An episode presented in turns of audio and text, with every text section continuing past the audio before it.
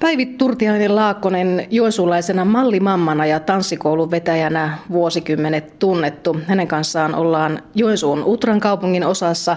Matkaa keskustaan on muutama kilometri ja talo komeasti Pielisjoen rannalla. Onko se kulhon selkä muuten, mikä näkyy tuossa takana vai mikä kohta siihen tulee? Oletko katsonut karttaa? No en ole oikeastaan katsonut karttaa, mutta tuota, tässähän on Utran saaret hyvin tunnettu semmoinen virkistyskohde utralaisille ja joensuulaisille ja kovassa käytössä.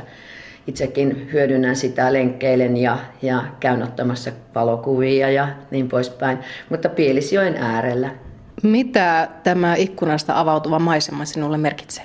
No olen asunut Pielisjoen ääressä nyt jo 27 vuotta. Meidän edellinen koti oli tuossa 400 metrin päässä ja täm, tässä kodissa nyt yli 10 vuotta. Ja Pielisjoki on kaunis jokaisena vuoden aikana ja jokaisena vuorokauden hetkenä.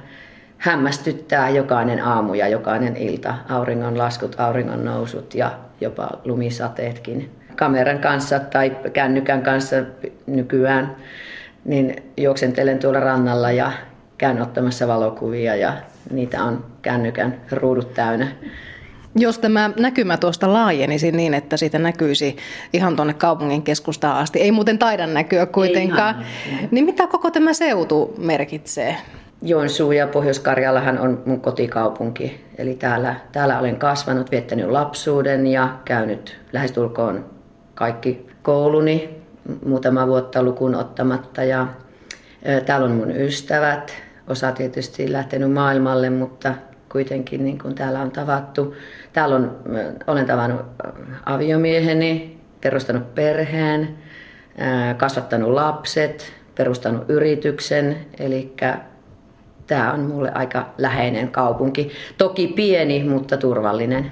Toi mun ura alkoi siitä, että siellä Penttilän rannan kodissa niin, niin äh, sohvapöydällä äidin korkkareissa ja essuissa tansahtelin flamenkoa. En tiedä mistä se flamenko oli nyt jäänyt sitten niin kuin sellaisen intohimon kohteeksi. Ja tuota, pöydässä alkoi olla sen verran korkokäntäkengän jälkiä, että isoäitini eli äidin äiti vei minut, kuljetti sitten balettikouluun, josta sitten, jossa vietin sitten lähes nuoruuteni sinne täysi-ikäisyyteen saakka. Sitten tuli hetken tauko tanssin puolella. Mulla oli aikomus niin kuin jopa ura, uralle, mutta siinä sitten teini-iän kynnyksellä joudun sitten tutkimuksiin ja todettiin, että kroppa ei olisi kestänyt sitten sellaista ammattilaisuraa, että vaativa laji. Ja se oli hyvä, että se tutkittiin silloin, että tässä vaiheessa niin olisi aika kurjat oltavat, jos olisin sitten jatkanut, niin se olisi voinut tyssähtää sitten se mun ura siihen.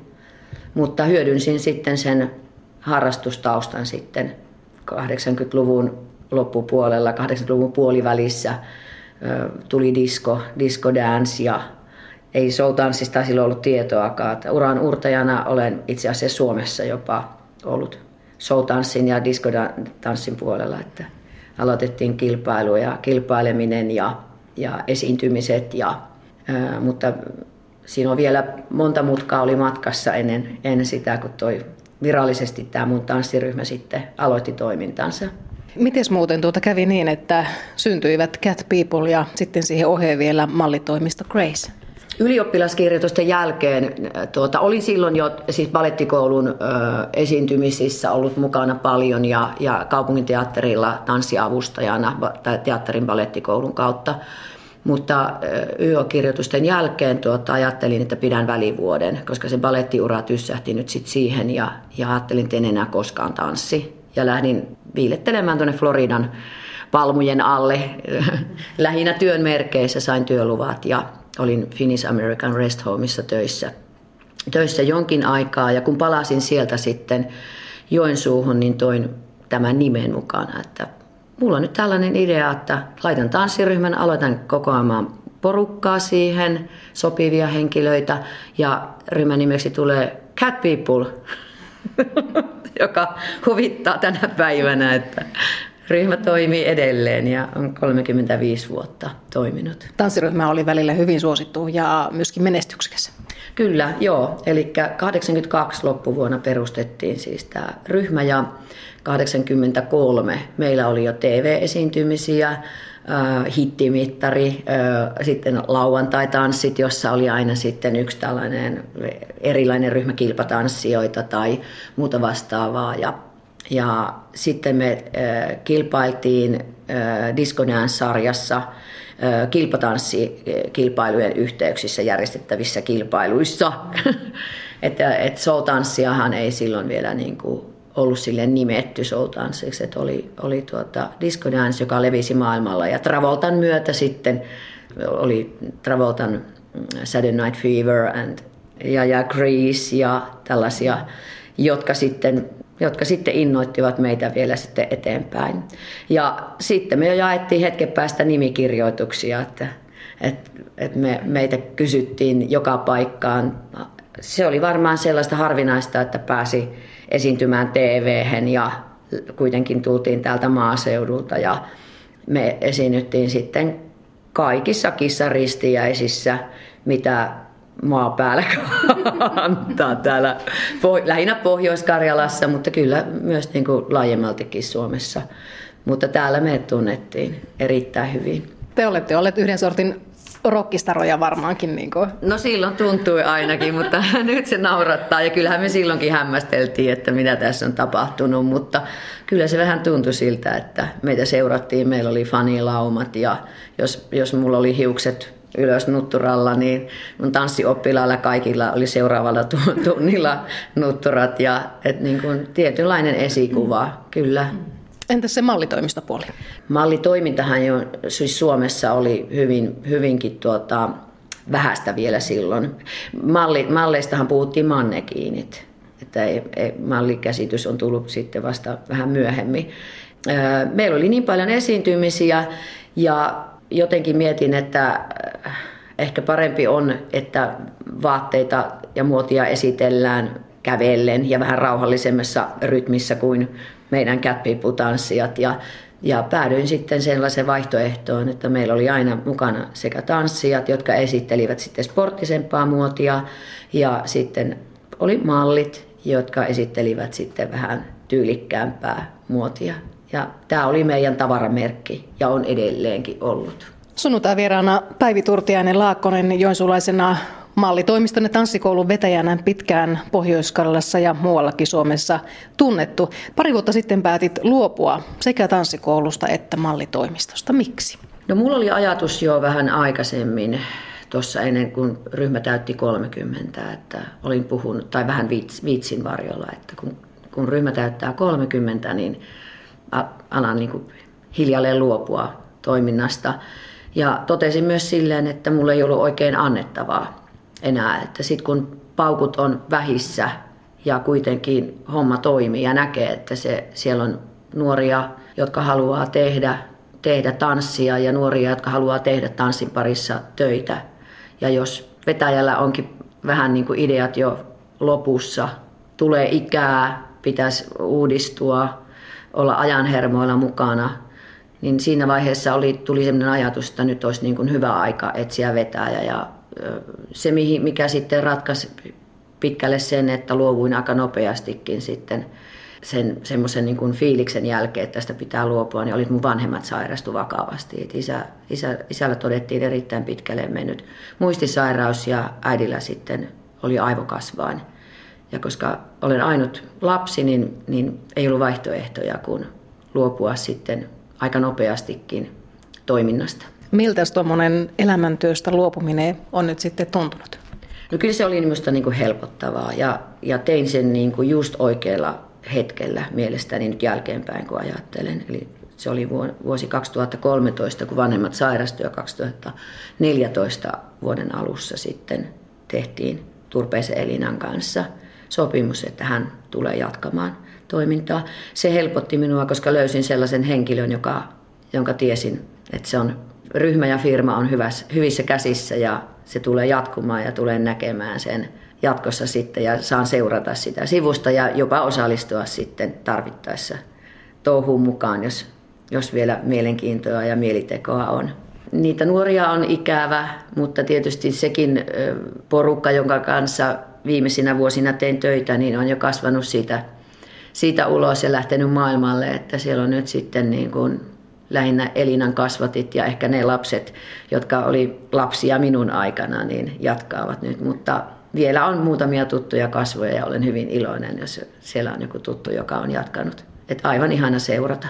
No tuleeko koskaan semmoinen tunne, että tekisi pikkusen mieli kyllä käydä tuossa vähän nyt vähän neuvomassa ja No ehkä, ehkä elämä, elämä on tuonut nyt kaikkea muuta, niin, niin sitten ei ole sellaista paloa ollut enää siihen. Että olen sanonut aikansa kutakin. Se oli kuitenkin, vaikka oli niin kuin mahtava homma, oli aivan ihana tehdä töitä nuorten kanssa, pysyi nuorena ja, ja ajan hermoilla mukana, mutta se vaati myös valtavasti työtä. Että niin kuin voi sanoa, että seitsemänä päivänä viikossa ja 24 tuntia vuorokaudessa töitä, eli se oli elämäntapa. Ja se joskus uuvuttaa myös, vaikka se on se, on se intohimo, mutta se oli myös uuvuttavaa. No elämässä to- toki on luopumista edessä aina monistakin asioista. Sinullakin lapset pikkuhiljaa lähtevät mm. pesästä. Joo. Pojat on nyt, on tämmöinen iso tyhjä talo täällä, että elän tuon Masi Mäyräkoiran kanssa kahdelleen. Ja, ja lapset lähti jo, viimeinen lähti tässä nelisen vuotta sitten, kolme neljä vuotta sitten ja opiskelee tuolla Padovan yliopistossa. Mutta vain hetken, että kaikki lapset jäivät kuitenkin tänne lähiseudulle. Mutta että tässä on nyt niin kuin, ja mulle oli niin ikävä tilanne, että mun mies menehtyi myös tässä puolitoista, vajaa puolitoista vuotta sitten syöpään ja ja tuota, tämä on ollut yhtä luopumista kyllä koko ajan yrityksestä ja omalla tavallaan myös vanhemmat on sairastuneet ja miehen olen menettänyt, niin se mitä jäljelle jää, niin niistä pitää kyllä tiukasti kiinni. Minkälaista aikaa muuten tämä mennyt noin puolitoista vuotta on ollut? No, ehkä sitä ensimmäisen, ensimmäisen, ensimmäisen puolen vuoden aikana ei oikeastaan niin kuin ymmärrä sitä asiaa itse, mutta sitten tietysti kun on elänyt vajaa vuoden niin sairaan, sairaan ihmisen kanssa ja, ja siinä sitten tulee tieto, ettei sitä enää selviä, niin se semmoinen tietty surutyyhän alkaa jo sitten siinä. Rankkaa on ollut, oma terveys jää sitten siinä niin kuin sitä sairaan rinnalla kokee koko ajan olevansa vahva ja terve. Ja tässä nyt on mennyt reilu vuosi, kun sitten on niin omia sellaisia pieniä oireita tullut, että alkaa kuuntelemaan omaa kroppaa ja huomaa, että kaikki ei olekaan niin hyvin kuin on kuvitellut. Mutta silloin kun toista hoitaa, niin sitä man tulee elettyä sen toisen ehdolla.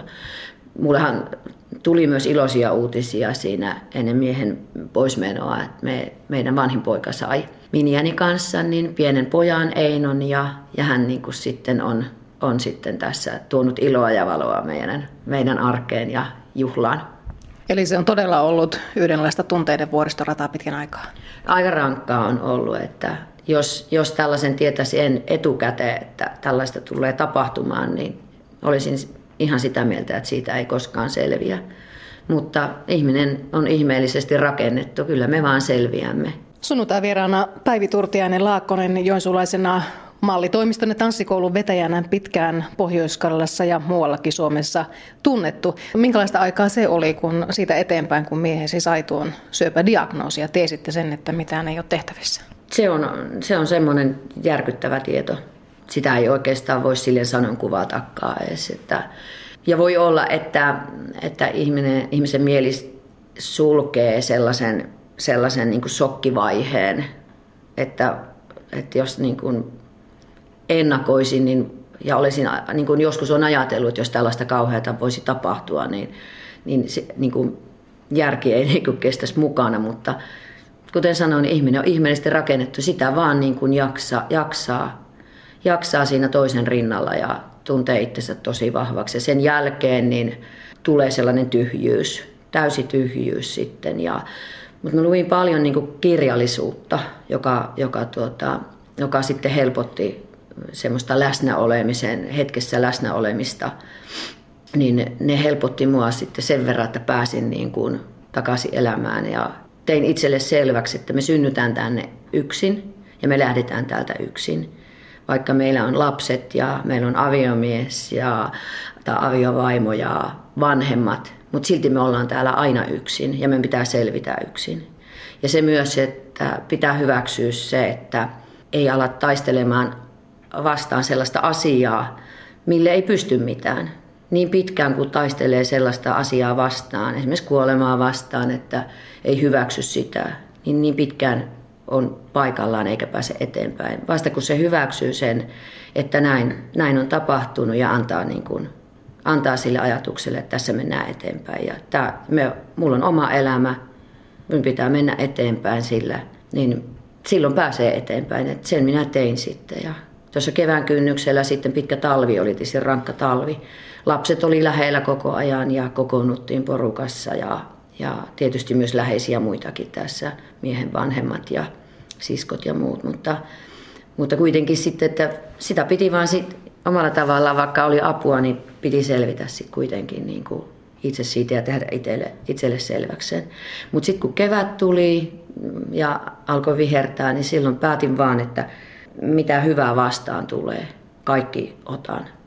Mullakin oli vähän sellainen, että kun olin tehnyt tota, vähän niin kuin julkisuudessa voi sanoa työtä, niin sitten kun vetäytyy oman kuoreensa, niin sulkeutuu aika paljon silleen, että se elämä onkin seinien sisällä.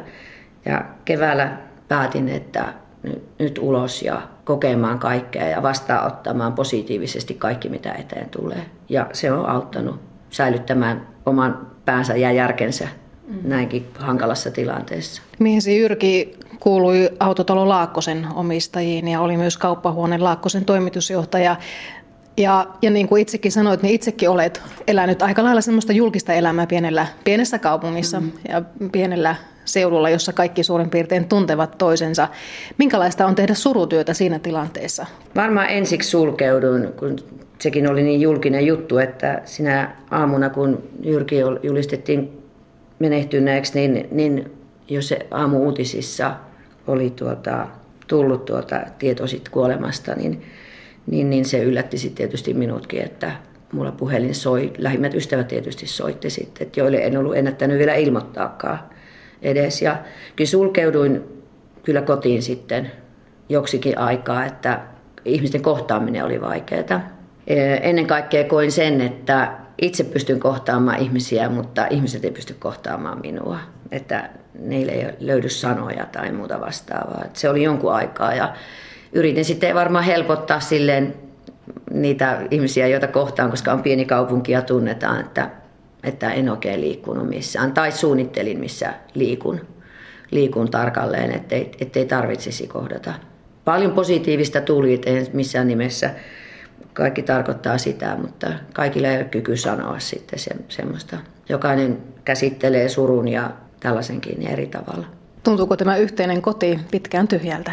No kyllä tuntui silleen. Tietysti kiireinen liikemies, niin, niin tota, oli aika paljon menossa ja vapaa-ajat metsällä, mutta totta kai tietää, että ei tuosta enää tule autot tuu pihaan ja muuta, niin kyllähän se oli koskettava ja monia itkuja. Mikäs merkitys tuolla ikkunasta avautuvalla maisemalla on nyt sitten ollut kaiken tämän keskellä? Me oltiin tuota veneilijöitä Jyrkin kanssa, eli me löydettiin loppujen lopuksi muutamia vuosia ennen Jyrkin menehtymistä niin veneily yhteiseksi harrastukseksi, kun meillä niitä yhteisiä harrastuksia hirveästi ollut. Oli vaan se työ ja sitten tietysti lapset vei paljon aikaa, kolme poikaa, niin vei sen ajan, mutta tuota, niin me veneiltiin ja, ja no toi vesi tuo sitten mieleen ne hetket, kun veneiltiin ja oltiin ja ne oli hienoja aikoja.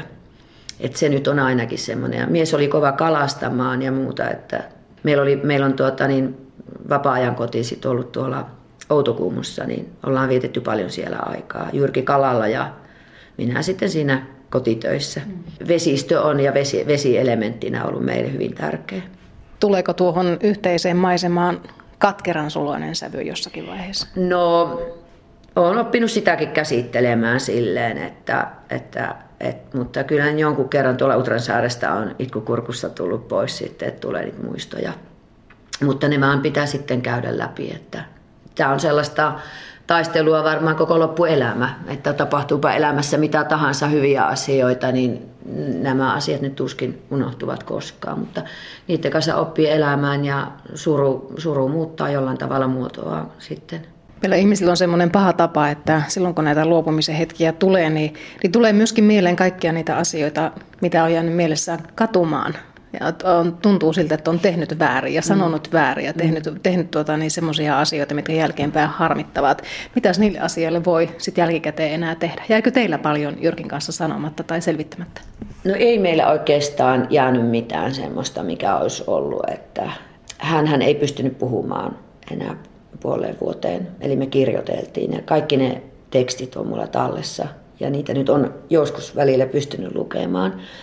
Et lähinnä nyt ne oli terveyteen ja hänen vointiinsa liittyviä tekstejä, mutta kyllä sieltä, kyllä meillä niin kuin puhuttiin, että oli mukava, hyvä elämä. Olen Jyrki totesi ja samaten on samaa mieltä. Kerittiin kokea paljon. Päivi Turtiainen Laakkonen, kaikkien näiden luopumisten keskellä on siis ollut joitakin hyviäkin asioita. Ensimmäinen lapsen lapsi on nähnyt päivävalon kaiken keskellä. Joko tuntuu siltä, että valo nousee jostain tuolta?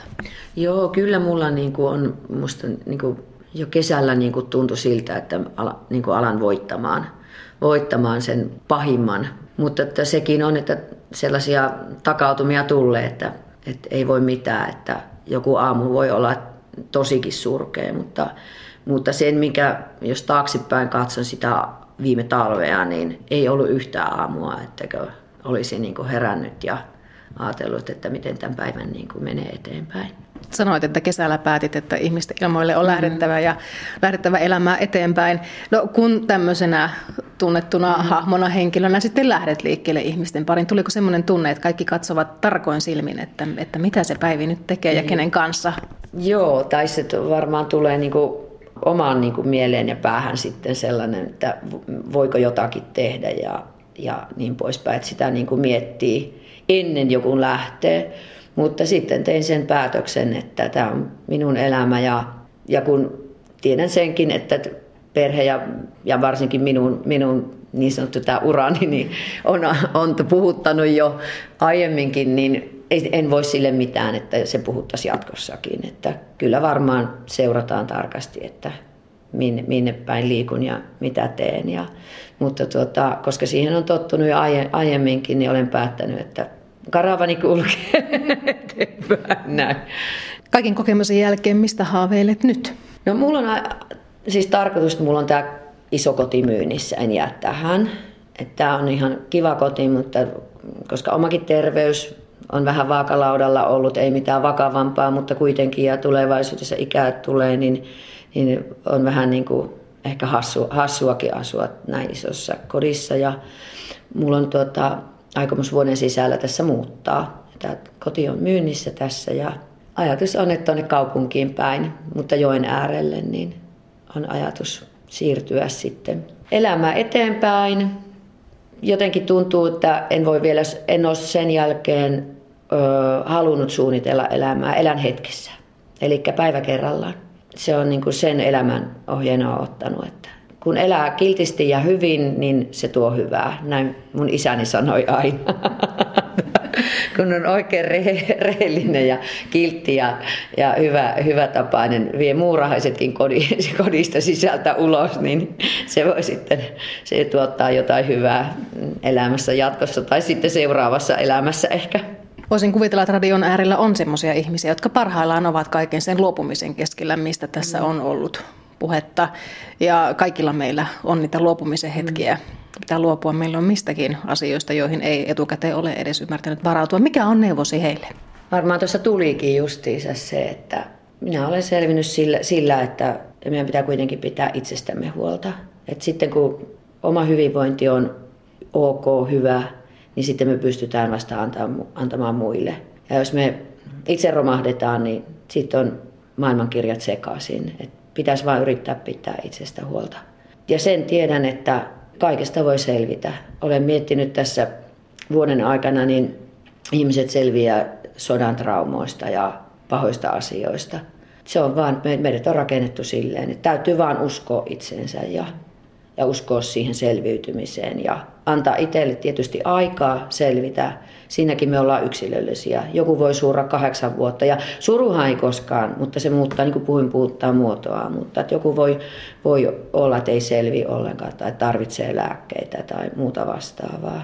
Mutta sitten taas toiset niin kuin on, on sitten joko vahvempia tai eri tavalla, eri, erilaisia ihmisiä, jotka sitten pääsevät tuota, en sano, mikään ei ole helppoa, mutta omalla tavallaan vähän helpommin yli. Mutta romahduksiakin on. Ihan päivittäin voi olla tilanteita, hetkiä sellaisia, joissa ahdistaa ja muuta. Ja niistä on vaan oppinut pääsemään yli. Sitten pitää ajatella vaan niitä hyviä hetkiä, mitä on jäljellä ja oma, oma, myös sitä omaa, olla vähän itsekäs